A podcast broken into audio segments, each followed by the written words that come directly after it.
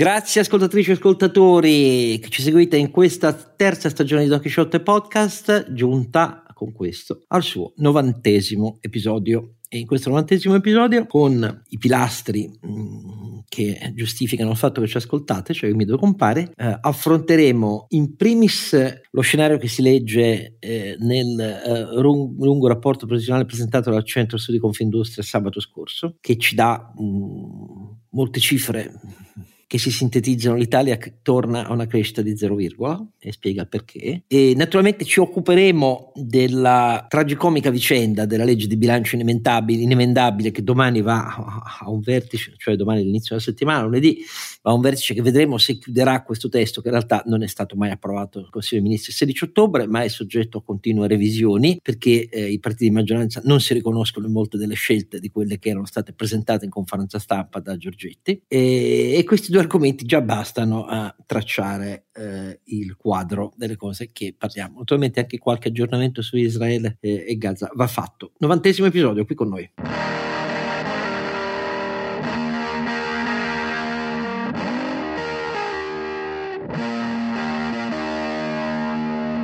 Oscar Giannino e Don Chisciotte che eh, sulla via della guarigione da quell'orrendo raffreddore che forse avrete sentito, anche se mi sono sforzato nell'ultimo episodio di non tirare su col naso perché mi vergognavo. E, um, ma accanto a lui, soprattutto, ci sono Sancio Panza e Ronzinante. Sancio Panza.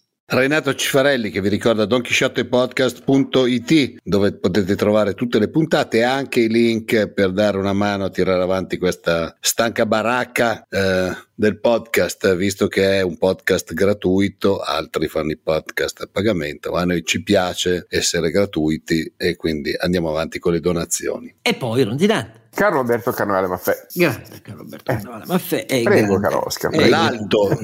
Alto. Sì, diciamo, abbiamo un grande e un alto, ecco, diciamo così. Eh, no, abbiamo un grasso e un alto. Dai. Ah, che palle.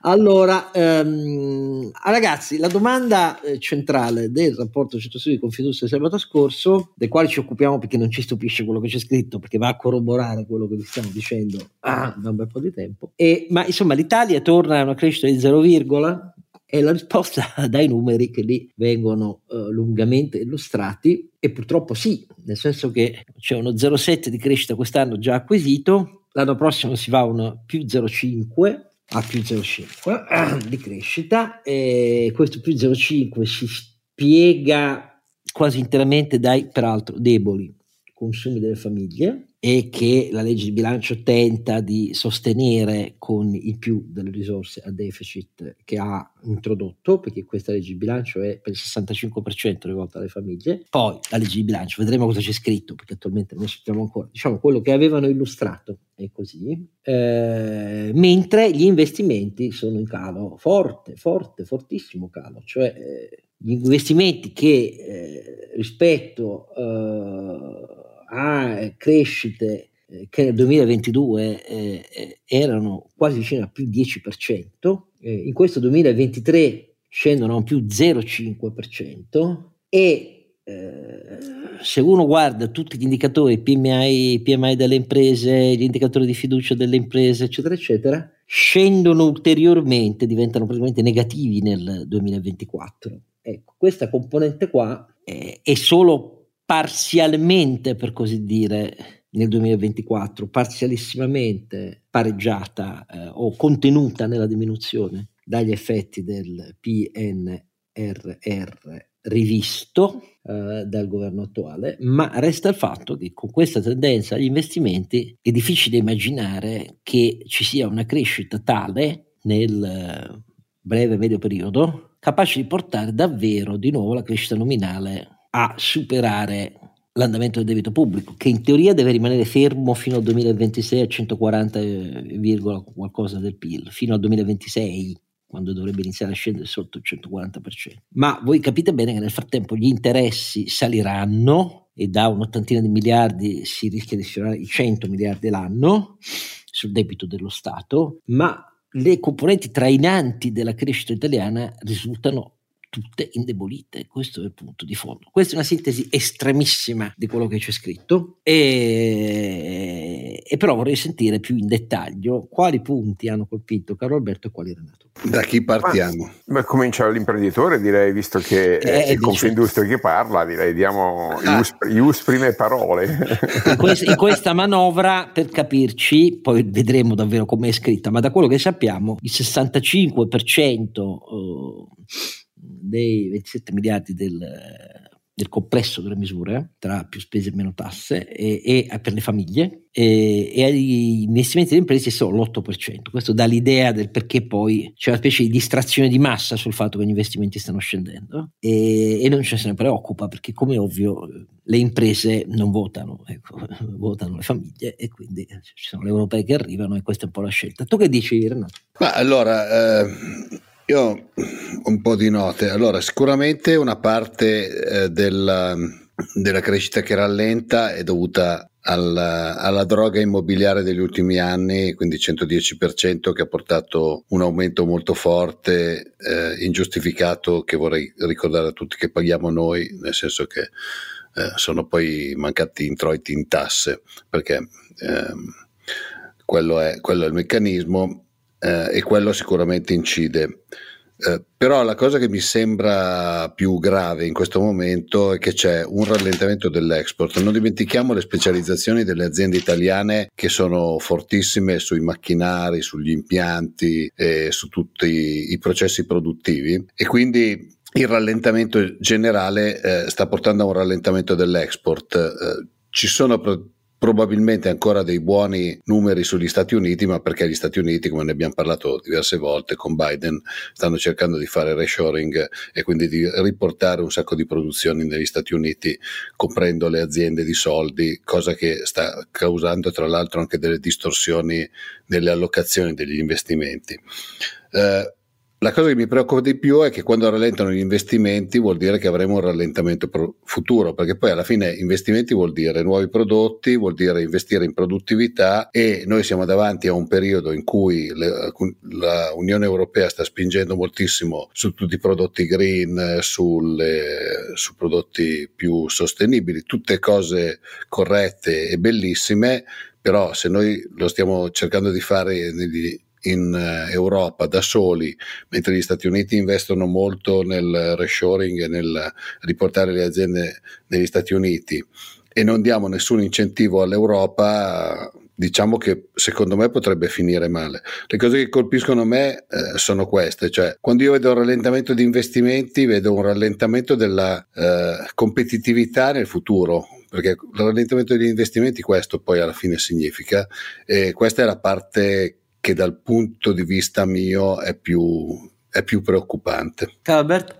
Ma io devo citare tre paesi che sono Stati Uniti, Cina e Germania perché Confindustria ne fa un ritratto interessante per noi. Eh, poi devo citare una, eh, un dato, anticipiamo, facciamo previsi- facili previsioni.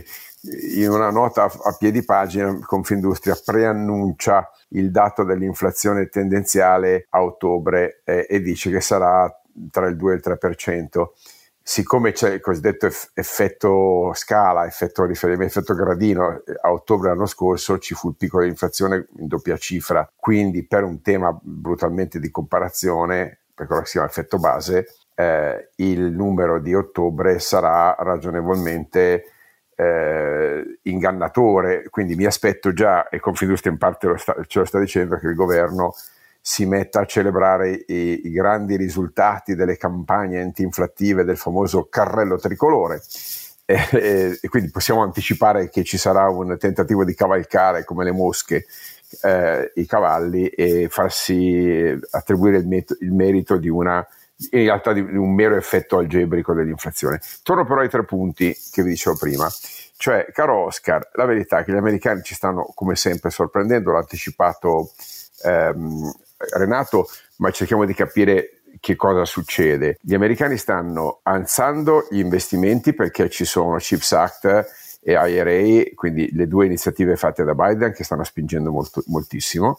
Cresce anche la produzione industriale eh, gli americani risparmiano poco e spendono tutto quello che hanno, ma questo lo fanno da sempre. Siamo in un anno elettorale, quindi non mi aspetto eh, che ci sia una politica restrittiva da parte del governo, che continuerà anche nel 2024.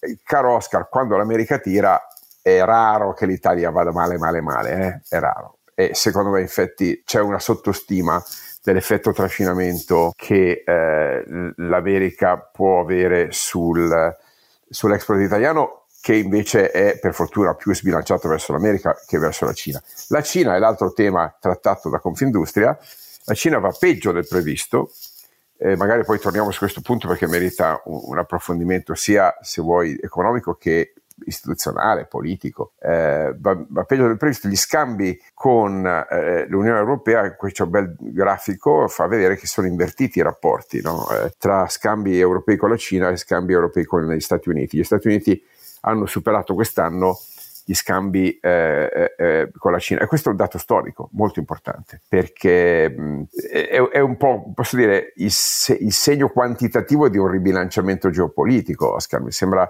che i numeri ci stiano raccontando eh, con, il loro crudo eh, realismo. Un, un, ridisegno dei flussi, dei flussi politici ed economici internazionali. L'altro dato è la Germania. La Germania è in una recessione eh, minima, 0,3-0,4%, meno di quello che si temeva, che era 0,5%, e Confindustria stima in realtà un impatto più moderato per l'Italia perché nel quadro di questa piccola recessione tedesca eh, è più una frenata di consumi e servizi e meno dell'industria che è quella più interconnessa con, con l'Italia. Quindi eh, può darsi che le previsioni così nere eh, per l'anno prossimo siano perfino prudenti, Oscar, questa è la mia chiave di lettura, anche perché l'altro tema che cita Confindustria, e secondo me lo fa con una, una, buona, una, una buona, struttura, è l'impatto del PNRR, che ricordo eh, è stata la grande promessa del governo Draghi, poi dopo eh, rinviata, rallentata, oggettivamente adesso sembra che siamo addirittura d'arrivo. Ricordo che la stessa valutazione è stata fatta da Standard Poor's non più tardi di dieci giorni fa. Quindi abbiamo sia Confindustria che Standard Poor's che mettono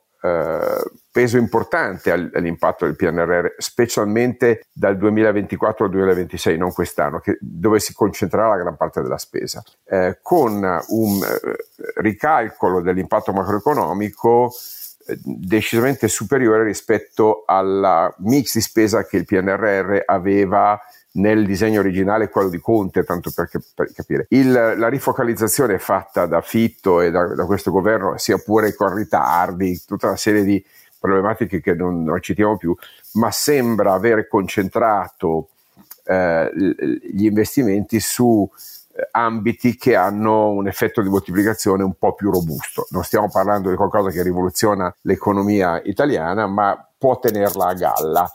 Eh, nei prossimi due anni. Eh, e vi ripeto, l'opinione sottoscritta da Standard Poor's che però eh, è stata fatta con la Standard Poor's sotto l'assunto che venisse concesso un altro anno cioè che quindi parte di quei denari, quei quasi 200 miliardi più la quota nazionale, eh, che rischiano di non essere spesi entro il 2026 se non c'è una, una proroga, ecco, se questa proroga dovesse arrivare, allora Standard Poor's avrebbe ragionevolmente eh, dire, calcolato l'impatto correttamente e, e a questo punto dire, la mia chiave di lettura è sì, Confindustria mette in guardia sul eh, calo dei consumi, il crollo degli investimenti privati e del settore immobiliare, però crollo atteso, diciamo assolutamente atteso, ma qualche segnale di eh, possibile upside c'è, in effetti se l'inflazione effettivamente dovesse essere più eh, debole del previsto e la BCE che non ha alzato i tassi anche se ha avvertito che potrebbe rialzarli, ma dire, sono classici segnali di qualcuno che i tassi si prepara semmai a mantenerli, non certo ad alzarli, non dico ad abbassarli,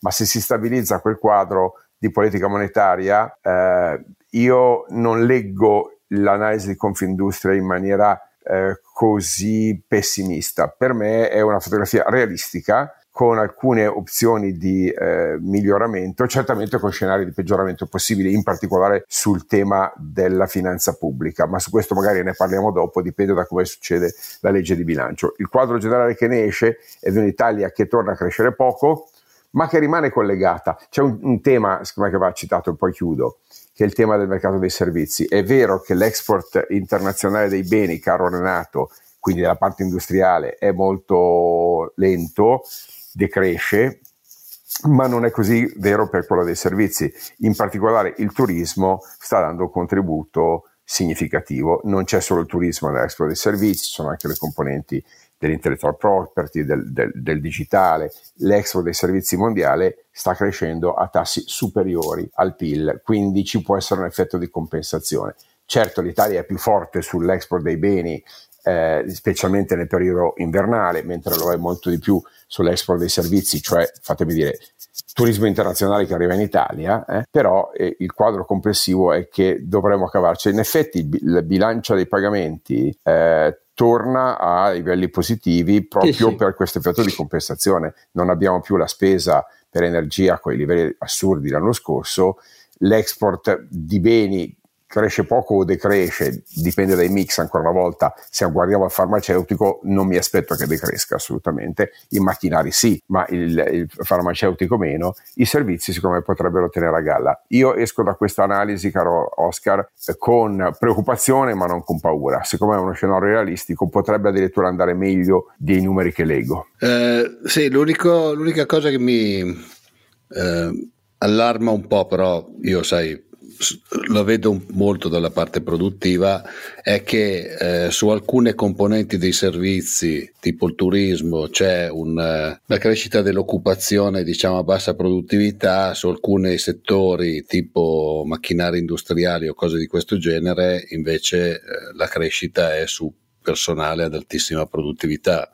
E quindi eh, diciamo il mix, il mix alla fine è vero che poi c'è tutta la parte diciamo della curva demografica però il mix alla fine rischia di essere per un pe- peggioramento del PIL pro capite tanto per intenderci. Adesso poi tutto da vedere, insomma, eh, naturalmente. Non vorrei, non vorrei fare la figura di quello che o si produce della roba oppure non va bene. Ecco. Allora, io ho quattro brevi osservazioni. Um, la prima è che eh, la componente in cui eh, pesa di più rallentamento gli investimenti nel rapporto centro di Confindustria è eh, l'effetto delle misure della BCE. Ci sono molte tabelle sul uh, calo dei depositi delle imprese, sulla um, diminuzione della richiesta di domanda, uh, cioè la, do, la, diminuzione della richiesta domanda di prestiti alle imprese per eh, investimenti e così via. Detto tutto questo, se uno fa l'analisi diciamo, dei 14 principali gruppi che fanno l'industria nel nostro paese, non gruppi, ehm, perdonatemi, dei 14 settori, i 14 codici ATECO che compongono l'industria netto della costruzione del nostro paese. Nell'ultimo dato, che è quello della produzione industriale, eh, meno 4,2% annua, ci sono quattro settori che fanno eh, eccezione forte, fortissima o comunque significativa, è apprezzabile, che restano col segno più. E di questi quattro, i tre, i tre fondamentali sono ehm, la chimica, eh, la farmaceutica e, e, gli autoveicoli. Gli altri dieci, diciamo così, sono tutti in calo appena apprezzabile oppure anche forte e molto significativo. Tanto per dare un esempio di un settore trainante dell'export italiano e con cui si individua un indicatore fondamentale per l'andamento degli investimenti industriali nell'avanzamento del processo di produzione, cioè le macchine per la produzione industriale, i robot industriali, eccetera, eccetera. Il dato dell'UCIMU, che è stato reso, che è l'associazione di categoria delle imprese italiane che lavorano in questo settore, che dà tradizionalmente un apporto molto elevato all'export italiano e una nostra specializzazione è diventata sempre più forte, capace di alta innovazione tecnologica e così via, i dati sono sconfortanti cioè noi siamo in presenza nei primi nove mesi di quest'anno rispetto ai primi nove mesi del 2022 di un calo eh, della produzione, ergo della domanda, soprattutto interna più che internazionale, che è double digits, cioè superiore al 20%, meno 20%. Questo dà un'idea di come stanno andando gli investimenti delle imprese in questo 2023 sul processo produttivo. Ricordiamocelo bene, perché sono dati, secondo me, parecchio preoccupanti, perché non si spiegano solo con la difficoltà di accesso al credito e eh, con mm, il calo della liquidità, eccetera, eccetera. Sono dati che eh, indicano il calo della domanda del sistema industriale italiano, che si aggiunge poi alle difficoltà con le di bottiglia e all'andamento del commercio internazionale, su cui però invece valgono le considerazioni di Carlo Alberto. E questa è la mia prima osservazione, cioè l'industria non sta andando benissimo, tranne quattro settori, e ha una tendenza al continuo ribasso che è significativamente preoccupante. Secondo punto, rilevantissimo, secondo me, eh, del rapporto Centro Studi che ancora non abbiamo avuto il tempo di illuminare. C'è un capitolo che riguarda la componente costo del lavoro rispetto a inflazione, rispetto a margini delle imprese e rinnovi contrattuali. Sintesi estrema, con questo andamento dell'industria, virgola, in assenza di forti incentivi agli investimenti, che come vedete abbiamo già detto nella legge di bilancio sono risicatissimi, cioè ancora non si sa che cosa succede dei 5 miliardi di industria 5.0, ancora non si sa se vengono inglobati eh, come da richiesta italiana all'Unione Europea e riconosciuti nel Repower Italy, il capitolo italiano del Repower EU, eh, se vengono inglobati a quel punto sono sostegni all'innovazione solo eco-green e non più all'innovazione tecnologica per eh, la transizione eh, digitale. Eh, ancora non sappiamo cosa succede della richiesta italiana, se davvero fanno una ZES solo per il mezzogiorno invece delle otto già avviate. Lì l'IRES si dimezzava, davvero l'Unione Europea ci dà il dimezzamento dell'IRES per tutto il sud Italia e così via. Non sappiamo ancora quali sono i margini reali di rifinanziamento della legge Sabatini, anch'esso strumento tradizionale per gli incentivi agli investimenti delle imprese negli apparati produttivi. Ecco, sono tutte cose, incertezze pluriennali, attualmente anche per il 2024, non si sa niente di tutto questo. I giornali, come vedete, sono tutti pieni da, e ne parleremo tra poco, di materia previdenziale, tassazione degli immobili e così via delle imprese non si parla mai. Quindi, secondo punto, eh, c'è un'incertezza molto forte su quali siano gli strumenti per affrontare questo calo degli investimenti delle imprese, che ripeto, l'anno prossimo il centro studi di si dice che va meno 0,1, ecco, passa da una crescita molto diminuita, passare quasi dal 10% a uh, una crescita di più 2, uh, a in terreno negativo. Terza osservazione. Io sono anche più critico delle stime, mh, sia pure alla luce di tutto quello che ha detto Carlo Alberto, degli effetti sul PIL italiano entro il 2026 del PNRR. Nel senso che siamo in presenza, nel rapporto centro studi, di un'analisi che dice Uh, il PNR è rivisto, vedi cosa ha detto Carlo Alberto, uh, dà comunque uno stimolo positivo e calcola che uh, l'effetto complessivo si scarica sul PIL con più di 2,8% e non con il più 3,4% accumulato in tutti gli anni del PNRR che era stimato nella NADEF, quindi febbraio febbraio scorso. Allora, io su questo continuo ad avere perplessità, ve lo dico fuori dai denti. Primo, perché come si vede in questo 2023, dopo il passaggio dei primi due anni in cui erano tutte procedure da mettere a punto, allora, messa a terra, sulla messa a terra ci sono come era inevitabile vista la scelta fatta da Conte all'inizio, un mucchio di problemi, nel senso che le migliaia di soggetti attuatori hanno una percentuale elevatissima di soggetti che non si dimostrano in grado in realtà di scaricare a terra. Che tutto questo si superi con l'accentramento che è stato fatto da febbraio in poi a, a Palazzo Chigi presso il Dipartimento di Fitto, io continuo ad avere molti dubbi. Aggiungo poi che in ogni caso, se mi consentite, c'è poco da brindare, perché se la somma dei 195 miliardi del PNRR, dei 30 miliardi di fondo complementare europeo e della parte trasferita al Repower ITA, e a quel punto passiamo dai 195 miliardi del Next Generation EU per l'Italia a 30 miliardi eh, eh, in più del fondo complementare, ai 15 miliardi più o meno della Repower ITA, eh, significa 195 più 45, cioè 240 miliardi. Se la somma di 240 miliardi, che è pari al 10% del PIL italiano, dà un effetto di PIL aggiuntivo che mettiamo sia di 2.8 punti, come dice il Centro Studi Confindustria, vi rendete conto che è la piena conferma che abbiamo sbagliato radicalmente nell'utilizzo delle risorse PNRR, eh, riparto e fondo complementare, perché altro che moltiplicatori positivi, qui stiamo 10 punti di PIL che ne portano 2,8. Sì, c'è, Scusate c'è se ve lo dico. Sì, ma... c'è da vedere gli effetti di, di lungo termine, però... Sì, ben, benissimo. Eh, eh, però, eh, però effett- dire, ci si aspettava all'inizio ecco. merav- meraviglie, le meraviglie non ci sono. Le meraviglie non ci eh. sono, perché le difficoltà della pubblica amministrazione dello Stato italiano sono confermate con gli interessi, per così dire. E va bene. E quindi questo è il terzo punto. Quarto punto, questo riguarda l'inquadramento internazionale. Ci sono gli spillover, che qui è un po' difficile calcolare, infatti non vengono calcolati molto, l'ha detto Carlo Alberto, che dipendono dall'interdipendenza, cioè cosa succede per l'effetto dei PNRR europei sull'Italia, e qui conta il tasso di interdipendenza. Ha detto benissimo Carlo Alberto, eh, l'industria tedesca in realtà fa meglio di quanto non testimoni il PIL eh, tedesco eh, e quindi forse non c'è da preoccuparsi troppo. Ma è il quadro generale di lettura che a me sembra trascurare una cosa importante, ve la dico in 30 secondi, eccetera, eccetera. Eh, questo continuo immaginare che davvero siamo in presenza cioè prendiamo sul serio quello che ha promesso eh, Xi Jinping ai cinesi. Che cosa ha promesso Xi Jinping ai cinesi?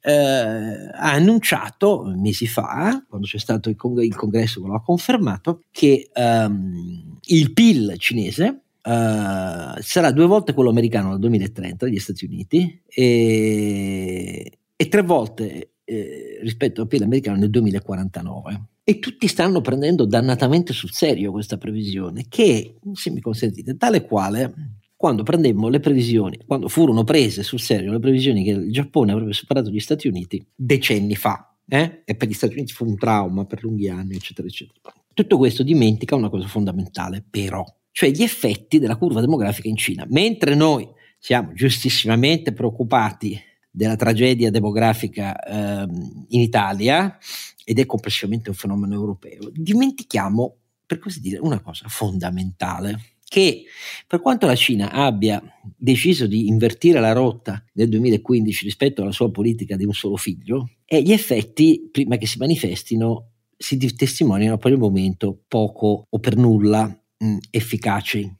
Perché la mh, popolazione cinese sta invecchiando molto più rapidamente di quanto si pensava fino a poco tempo fa, se uno guarda i dati, no? Il tasso di sostituzione, cioè il famoso tasso di fertilità per donna che deve essere superiore a 2.1, eh, cioè 2.1 in media di figli per donna eh, per garantire la sostituzione tra corti demografiche, ecco, tasso di fertilità in Cina è, sta- è più basso di quello degli Stati Uniti dal 1991 e dal 2021 è, è, diventato più basso di quello del Giappone e anche di quello dell'Italia. Cosa significa? Significa che dal 2012, oramai da 11 anni, la forza lavoro primaria, quella potenziale di tutte le corti anagrafiche avviabili al lavoro, ha iniziato a contrarsi. Questa è una delle spiegazioni fondamentali della diminuzione dell'abbattimento del tasso di crescita cinese, eh? oltre allo shadow banking e oltre alla forza data dagli investimenti immobiliari e infrastrutturali che non reggono oltre una certa soglia sul PIL, come si vede.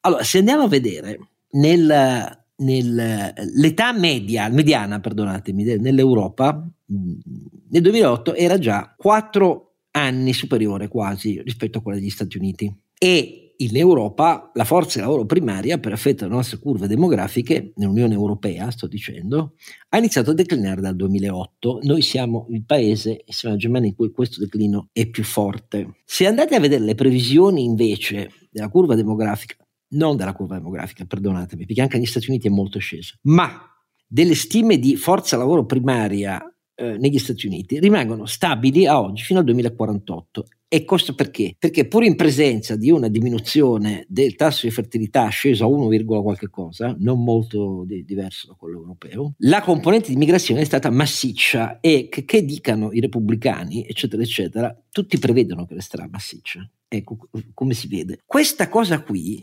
ha un effetto sul PIL potenziale degli Stati Uniti rispetto a quello cinese, che faticheranno molto a invertire la contrazione della loro forza lavoro primaria che è in atto, ripeto, da 11 anni, che secondo me è molto sottostimata. Quindi io sono contento da una parte e ho finito che il mix di diversificazione del nostro export ci veda più in vantaggio dei tedeschi perché la componente del nostro export negli Stati Uniti è superiore rispetto al fatto che loro avessero scommesso molto sulla Cina. Ma credere che la risposta sia il ritorno della Cina a tassi di crescita così, eh, tassi di crescita così forti da giustificare per esempio la decisione di Stellantis che dice non posso stare fuori il primo mercato eh, degli autoveicoli in Cina, per quello che riguarda gli autoveicoli è probabilmente vero, per quello che riguarda tutti i settori industriali è probabilmente opinabile. Ecco, io mi limito a dire opinabile perché non faccio certo il previsione di futuro, però anche questa componente qua andrebbe seriamente considerata perché, perché il mix di specializzazione e di destinazione del nostro export dovrebbe tenerne conto, perché poiché nel medio-lungo periodo è l'export che ha, che ha cresciuto di più il PIL nel nostro paese rispetto a una domanda interna stagnante,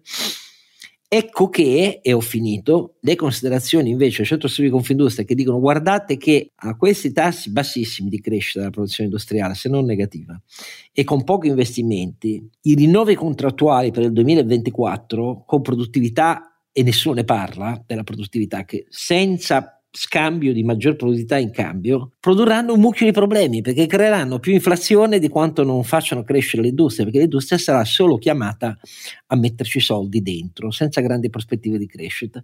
Ecco, anche questa ultima osservazione mi è sembrata molto seria e non l'ho vista riprendere quasi da nessuno, perché se uno confronta l'andamento della produttività rispetto all'andamento delle retribuzioni, noi siamo indietrissimo, indietrissimo, cioè nel senso che eh, in Italia da 2000 al 2019 fino al pre-Covid eh, l'aumento dei salari in quel ventennio è stato del 18,9% con un aumento della produttività del 17,3%, però in Francia i salari sono aumentati del più 18,7%, quindi come in Italia, poco meno che in Italia, però la produttività in quei vent'anni era salita del 45,7%. In Germania erano aumentati poco più dell'Italia, più 19,7%, in questi ultimi tre anni sono aumentati molto di più, eh, perché i rinnovi contrattuali tedeschi sono stati molto pingui, però fino al Covid, in quel ventennio, i salari hanno cresciuto del 18,7%, del 19,7%, scusatemi, quindi un punto più della Francia, ma la produttività del 43,9%. In Spagna addirittura i salari hanno cresciuto solo del 12% in 20 anni, ma la produttività di fronte a più 12% era aumentata del 49%. Guardate che noi tutto questo ce lo stiamo tirando dietro. Eh perché la, della, della, produttività non parla nessuno. Fine delle mie osservazioni, come vedete come sempre sono un po' più preoccupato dei miei due e quindi sicuramente sbaglio. No, no, no, Oscar, hai sicuramente ragione. Fammi solo un, solo un, commento sui soldi degli italiani che sono una cosa che riguarda un po' tutti, no? che previsioni di Confindustria sono che aumenteranno i risparmi come reazione a, eh, come dire, un po' tardiva all'inflazione, quando in realtà l'inflazione sta scendendo. È interessante che loro confermano una eh, divaricazione nel consumo tra beni e servizi eh, e questo è fondamentalmente dovuto alle differenti dinamiche dei prezzi relativi dei beni e servizi. È una cosa che pochi italiani sanno, ma eh, Istat lo registra da, da tempo, eh sì. la eh, dinamica inflattiva dei beni è eh, di parecchi punti superiore a quella dei servizi. Eh, pensate che i beni sono arrivati ad avere un 18% di eh, inflazione l'anno scorso a ottobre, mentre i servizi sono sempre stati tra il 3,5 4% circa. Oggi la differenza è di due punti circa, stiamo parlando di agosto era 6,3 dei, dei beni e 3,6 dei servizi, poi si è chiusa un po' la forbice, ma sono sempre quasi due punti di differenza. Il che ti fa capire che tutto quello che è abbastanza poco impattato dai, dai, dai costi energetici e costi delle materie prime, appunto i servizi che sono ad alta intensità di lavoro, hanno avuto dinamiche di inflazione più basse e quindi hanno guadagnato quote nel paniere di spesa. Eh, eh, elemento interessante appunto che fa capire anche ancora una volta come la componente servizi che magari trattiamo meno eh, approfonditamente ma che ricordo è oltre tre quarti del PIL eh italiano eh. eh quindi noi, noi, mettiamo tanta enfasi sull'industria come è giusto che sia perché è la parte se volete poi anche più trascinata dalle, dalle, dalle, dalle tecnologie, dall'innovazione, però i servizi pesano sempre m- molto di più in assoluto, quindi una dinamica di sostanziale tenuta dei servizi, caro Oscar, è anche qui che io ci leggo sì, sì, tutto sì. sommato un messaggio, n- non dico rassicurante che non c'è niente rassicurante in numeri da 0, ma n- non da recessione nera ecco, che poteva essere da. Da tenuta, è ecco, moderata tenuta. Crescita, ecco, diciamo sì, che, come sempre questo paese qui galleggia, galleggia Oscar perché ha, per chi ha riserve di, di, di, di, risparmio. Ricordo che Banca Italia ha fatto un calcolo poche settimane fa straordinario dicendo che sono 130 miliardi accumulati in questi due anni, eh, soprattutto dal quarto e quinto quintile del reddito, quindi le classi più abbienti hanno questi 130 miliardi per più dell'80% sono appannaggio delle classi di reddito più elevate, ma di fatto c'è, c'è del, del, magazzino monetario nelle, nelle, tasche degli italiani, almeno di quelli più ricchi, che mi fa pensare che eh, pur attingendo ovviamente ai risparmi, alla fine le dinamiche, del, eh, le dinamiche del, del, dei consumi non saranno così negative. Teniamo presente, e questo se volete un problema, eh, è che la eh, manovra, poi ne parliamo tra poco, comunque per la gran parte, per tre quarti circa, è dedicata proprio alle famiglie, sono più di due terzi dedicata alle famiglie e so, lo ricordava proprio Bonovi in questi giorni, solo per l'8%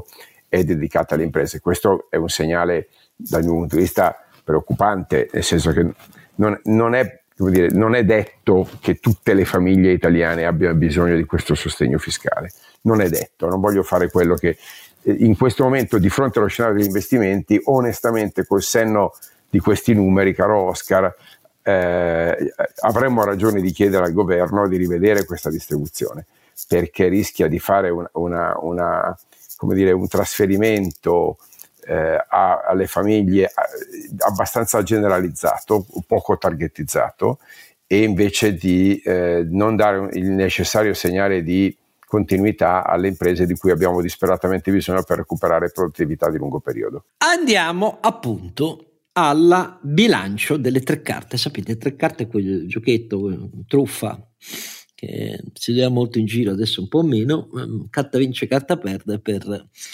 truffare gli allocchi, scusatemi, è un po' quello che è successo dal 16 ottobre a oggi sulla legge di bilancio.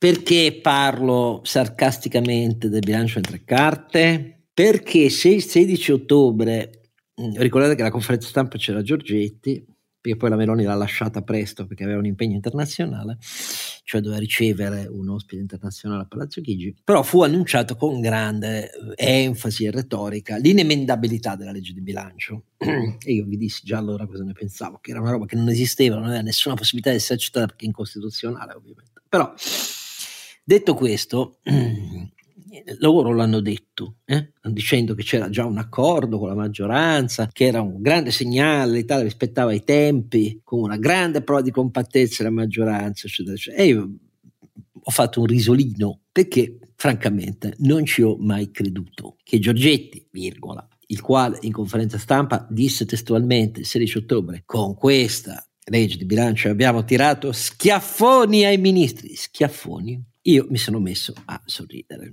Oimè, temo che la mia vecchiaia mi insegnasse che l'inemendabilità non aveva nessuna possibilità di essere accolta, ma che davvero si potesse intendere che quanto loro annunciarono eh, in quella conferenza stampa, nonché quello che c'è scritto nel documento parlamentare di bilancio che hanno mandato a Bruxelles, fosse davvero la legge di bilancio che in molti punti pestava pesantemente i piedi a convinzioni radicate dalle forze di maggioranza, a cominciare ovviamente da Toni Truante e Salvini, io non ci ho mai creduto e in effetti, mi dispiace dirlo per Giorgetti, le cose sono andate puntualmente così. Tanto è vero che abbiamo capito, visto che diffidano da tutte le bozze che sono girate nel frattempo, abbiamo capito, primo, il Consiglio dei Ministri non ha approvato niente. Niente, nel senso che quello che conteneva la conferenza stampa e il documento parlamentare di bilancio mandato a Bruxelles ha del tutto sorpreso, quantomeno in maniera esplicita, viste le dimostranze, la Lega, cioè Salvini,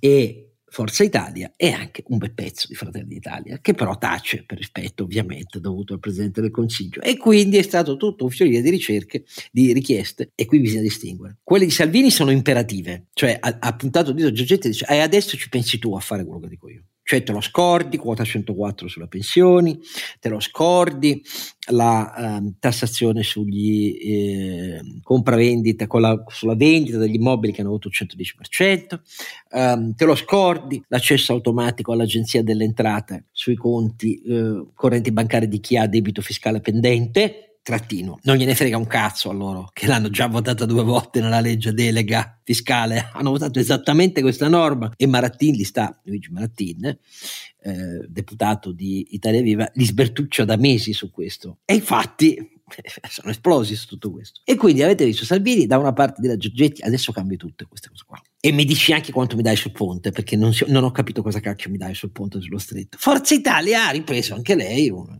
dicendo no, la tassazione sulla canna non esiste, questa roba, i conti correnti, l'accesso, ma quando mai, eccetera, eccetera, eccetera. Vedremo prossimo, nella prossimo vertice di maggioranza, che non ho ancora capito se si tiene lunedì, cioè domani, visto quando registriamo, martedì o quando, perché mi pare che sono ancora ben lungi dall'aver girato la quadra, perché nel frattempo il MEF, richiamato da Giorgetti, a dire vabbè, insomma ragazzi, abbiamo scherzato, adesso su questo, su alcune cose fondamentali bisogna riscrivere tutto, però ovviamente non c'è più la quota 104, c'è una 103 rafforzata, ma se mi chiedete oggi, Salvini accetterà davvero che però la 103 rafforzata è così pesantemente modificata sui requisiti di accesso soprattutto con finestre temporali che slittano tutto un anno dopo?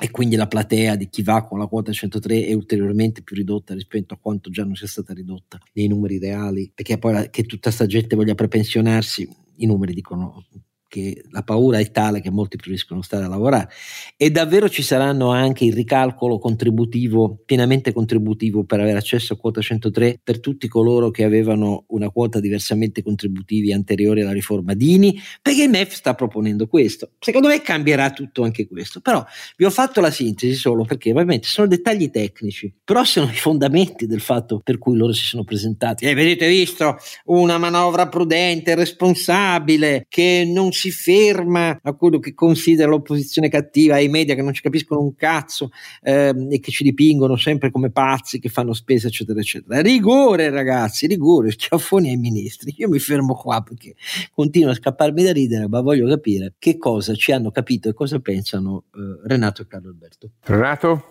Si nasconde sempre Renato. Eh, eh, quando è il primo dice sempre ma perché io? non mi nascondo so che rideca su questi qua cioè, allora io faccio l'imprenditore ah.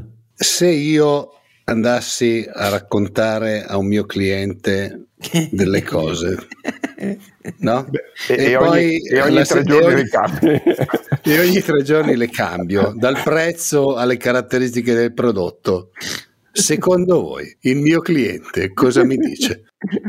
non so io cosa mi dice. No, ma, ma un partner qualsiasi, lasciamo perdere i clienti, un partner qualsiasi, cioè, ma se io andassi dal mio avvocato e ogni tre giorni mi, mi, mi dice una roba diversa, da un qualsiasi fornitore ogni tre giorni mi dice una cosa diversa, ma, cioè, ma, ma di cosa stiamo parlando? Cioè, ormai eh, devo dire. Eh, e qualche governo che succede così, cioè fanno tutti gli annunci salvo sì, ma gli altri non avevano annunciato poi... l'emendabilità all'accordo chiuso nella maggioranza, zero emendamenti dell'opposizione, questi invece lo eh, hanno fatto. Cioè, no, ma, ma sai, si dice sempre che al peggio non c'è mai fine, che una volta toccato il fondo puoi sempre scavare, no? E quindi eh, secondo me siamo in questa situazione, siamo in una situazione dove eh, non, ri- non, riesco a capire a cosa serve il Parlamento, a quel punto lì mettiamo là uno che scrive le leggi e fine della storia, eh, se tutto è inemendabile. Siamo in una situazione in cui fanno gli annunci, però poi no, ma non ci eravamo capiti bene, no, ma cambia questo, ognuno tira la giacchetta da parte sua, cosa che peraltro è sempre avvenuta in tutte le finanziarie da quando esiste lo Stato. Eh, però se non altro una volta avevano perlomeno la decenza di farlo in privato, poi arrivavano magari gli emendamenti notturni o cose di questo genere, ma qui siamo veramente alla, al delirio, nel senso che, forse lo dicevo anche in uno degli ultimi podcast, ormai siamo in una situazione in cui la legge non ammette ignoranza, ma non si capisce più niente di cosa sta succedendo, perché poi fanno gli annunci, poi non capisci mai se è un annuncio, un decreto, lo faranno, è un disegno di legge, cioè io mi sarei anche un po' Eh, no, non lo dire. Ah, ecco, stufato, va bene. Mi sarei anche un po' stufato, devo dire, di questa situazione perché sta diventando una situazione in cui chi fa il mio mestiere n- non può farlo, cioè, oppure lo fa dicendo, vabbè, amen, cioè non, non ci guardo neanche. Eh, non sto neanche a sentire cosa dicono, cerco di andare per la mia strada e fine. Anche perché, ripeto, ho detto anche prima, i target che ci danno sono, hanno dei costi pazzeschi come industria, eh, gli aiuti che, che, che arrivano sono 0, tranne magari qualche grossa azienda oppure non lo so, io ogni tanto ho l'impressione che siamo tipo le mosche e diamo fastidio, ecco. Peccato che poi paghiamo gli stipendi, siamo fra i pochi che pagano le tasse, nel senso che tutti si lamentano che i dipendenti sono gli unici che parlano, pagano le tasse e si dimenticano che le pagano attraverso le aziende. Eh, e quindi, boh, non lo so. Però cosa, cioè, cosa dici? Cioè, cosa commento? Cosa volete che commenti? Una cosa che non sanno neanche loro domani mattina come sarà? Sì, possiamo commentare la famosa inemendabilità salvo intese, appunto, come metodo sì, di lavoro. Cosa, dire? cosa vuol dire inemendabilità? Salvo eh. intese, appunto. È, sì. siamo di fronte a un paradosso, a un ossimoro, a, un, a una metonimia.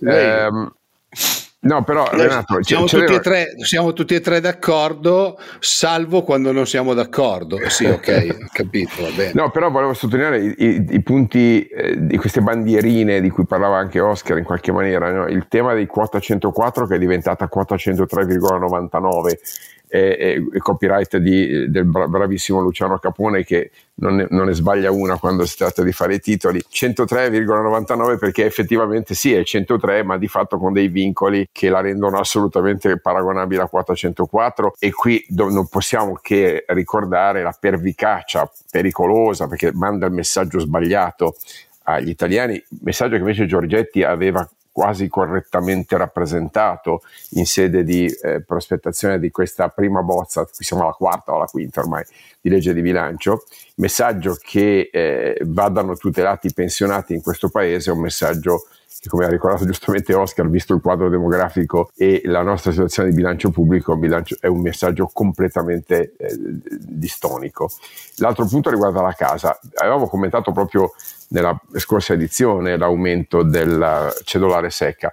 La cellulare si è leggermente umidificata, caro Oscar, come sai, eh, adesso siamo alla cedolare umida, ovvero eh, il eh, sì, sì, però, no, te, te, la tasso ma solo sec- dal secondo appartamento in avanti. Siamo arrivati alla prima casa in affitto, cioè il concetto di prima casa è diventato ormai quasi totemico, no? Perché c'è la prima casa di abitazione, vabbè, fin qui ci piove poco, no? poi c'è la prima casa data in affitto, eh?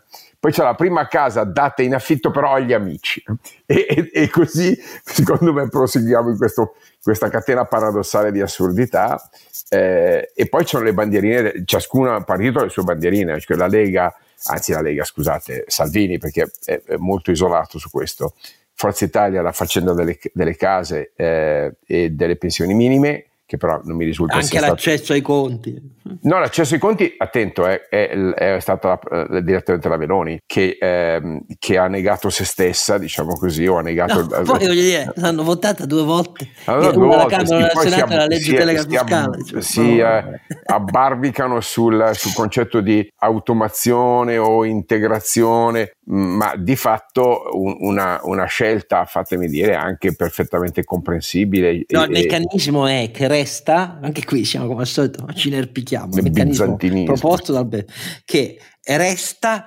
ma l'agenzia delle entrate deve subordinarlo al consenso della banca su cui tu hai il conto. Che, che notoriamente so, lo negherà. Istitu- istituzionalmente mi sembra una cosa che a me fa morire dalle risate, perché io mi metto nei panni dei tecnici del MEF che di fronte poi a queste richieste e, e, e avanti Andrea della politica si devono inventare, perché poi ti arriva un ordine, delle formule di questo tipo che sono... Ecco. Sì, sì beh, che, che contribuiscono alla semplificazione promessa da tutti i governi italiani, no? No, è incredibile. E comunque, signori, non, la legge di bilancio non ce l'abbiamo ancora. Non so cosa abbiano mandato a Bruxelles a questo punto, francamente. Vabbè, no, ma quella la dovranno correggere. Eh, no, ah, sì, appunto e non so che cosa manderanno in Parlamento. Siamo già in ritardo di almeno 10 giorni. Siamo in perfetto orario. Tu ah. dimentichi che ah, giustamente. Eh, eh, quando, eh, ragazzi, quando cioè... c'era lui, caro lei, le leggi di bilancio arrivavano in orario. In eh, oh, la coesione della maggioranza è assoluta, come dice la Meloni. Non vedo Però, no, c'è, c'è una battuta che devo fare sulla sul eh, canone Rai, Oscar, la faccio io perché te ti mettono no. in galera se dici qualcosa sulla Rai, quindi stai certo. zitto, non dire niente, parlo io, ok? eh, sembra che c'è un certo dibattito perché eh, gli amici di Cogno Monzese hanno fatto notare che se gli riduci esatto. eh, il canone della Rai, loro sono costretti ovviamente a eh, sfondare il tetto della pubblicità certo. e ovviamente siccome la torta della pubblicità non è infinita, se la se ne porta via un po', eh, ragionevolmente la porta via il concorrente diretto che è Mediaset. La eh, cosa non è piaciuta molto a Cologno, che vive di pubblicità. Ricordo che no, ma Cologno non ha il canone. Ci aggiungo, quindi... Mm. e qui non parlo della RAI. Come abbiamo già detto, il taglio del 20% del canone dovuto in bolletta significava per la RAI circa 450 milioni in meno. Immediatamente il governo disse sì però ci sono 424 milioni che noi riconosciamo alla RAI ehm, sì per un anno però aspetta esatto eh. allora la RAI reagisce no momento momento eh, no eh, o ce li date ogni anno e comunque facciamo notare che sono 24 milioni in meno comunque che restano a saldo tra quello che ci date e, quello che perdiamo ogni anno o ce lo date per tutta la durata della concessione ogni anno oppure ci alzate il tetto di raccolta pubblicitaria. Di qui la risposta. Il che vi dà l'idea cari ascoltatori poi di quanto sia una presa per i fondelli perché in ogni caso se non lo pagate in bolletta, quelli che il governo gli dà alla RAI vengono dalla fiscalità generale, cioè sono a carico di chi paga le tasse e non di chi ha solo un contratto elettrico. Ecco, questo, e, il gioco delle tre carte consiste in questo, che sui giornali loro vanno a dire se lo scende il canone RAI, così Salvini è contento. Anzi, Salvini ha parlato addirittura di annullamento del canone della bolletta elettrica e però poi dall'altra parte danno alla RAI risorse della fiscalità generale. E in più adesso la domanda è di quanto gli alziamo il tetto di raccolta pubblicitaria, quindi a danno dei concorrenti privati? Che meraviglia, non vi pare? Ah, ne approfitto per dire, siccome molti ci avete scritto colpiti dal fatto che naturalmente Giannino è un ignorante e si inventa le cifre molti sono rimasti colpiti dalla ripartizione percentuale di quanti pochi pagano almeno um, le spese eh, in, almeno una parziale, significativa copertura della spesa pubblica pro capite sul totale dei 41 milioni di contribuenti, di cui 10 milioni di contribuenti ehm, reddito, dichiarano reddito zero, fatti poi i 31 milioni vi ho dato la percentuale di quanto sono in pochissimi a pagare cifre considerevoli e vi ho anche fatto, detto perché con il primo modulo IRPEF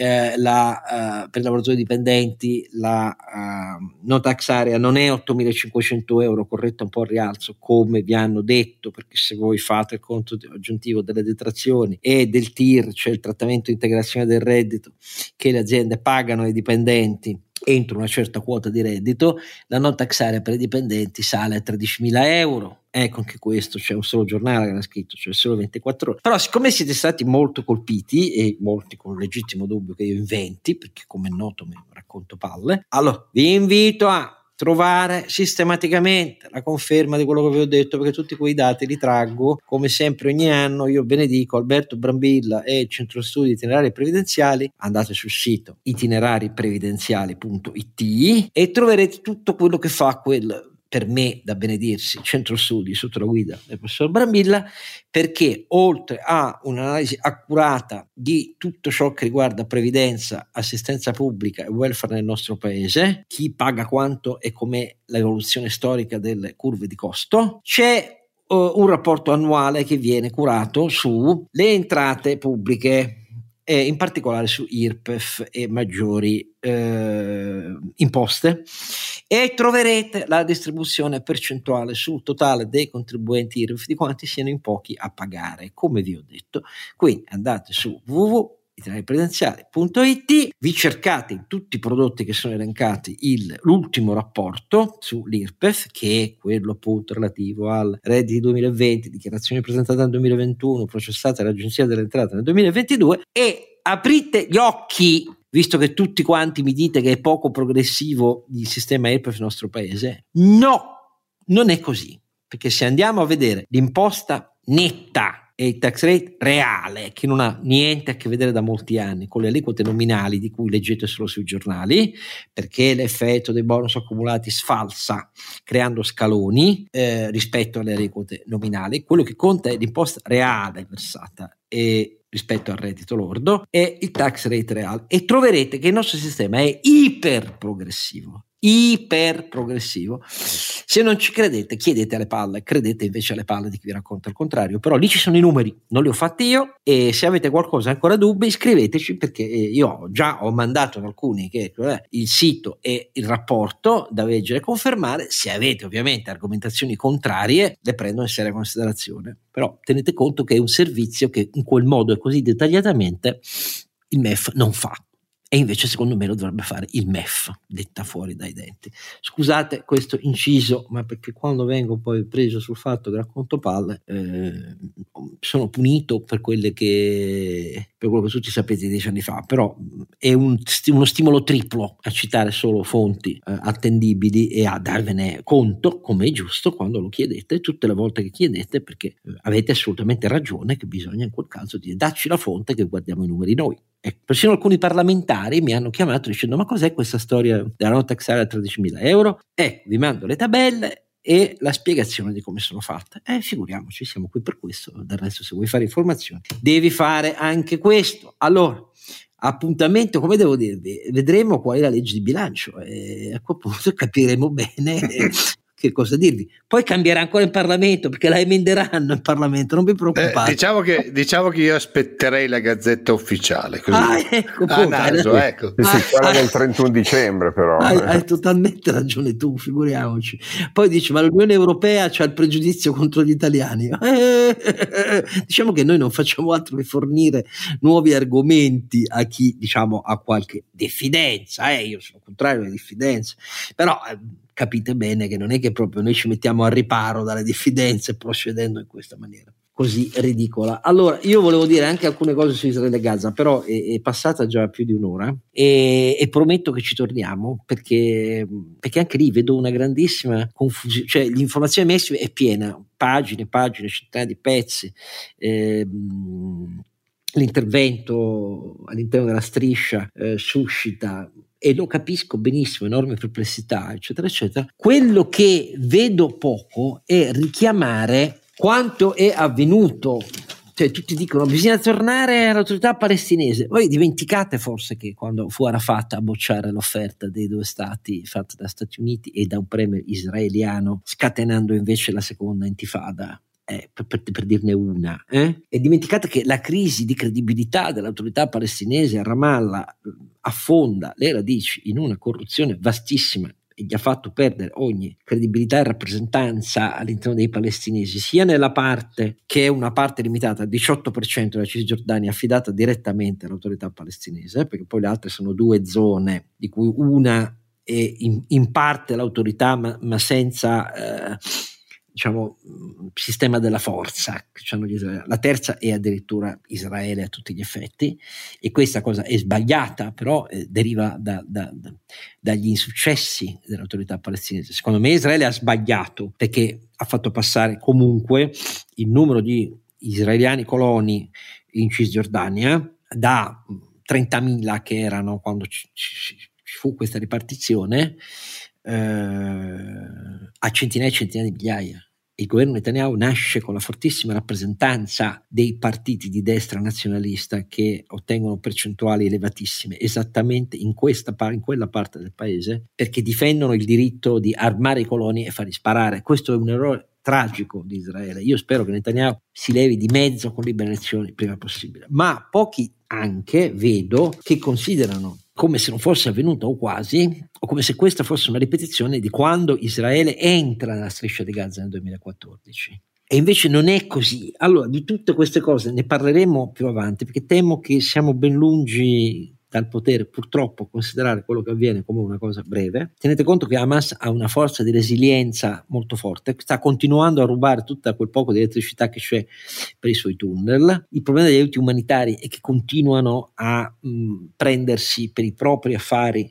Uh, tutto quello che resta del carburante e tutti gli aiuti umanitari che arrivano, perché devono volgerli alla propria struttura militare.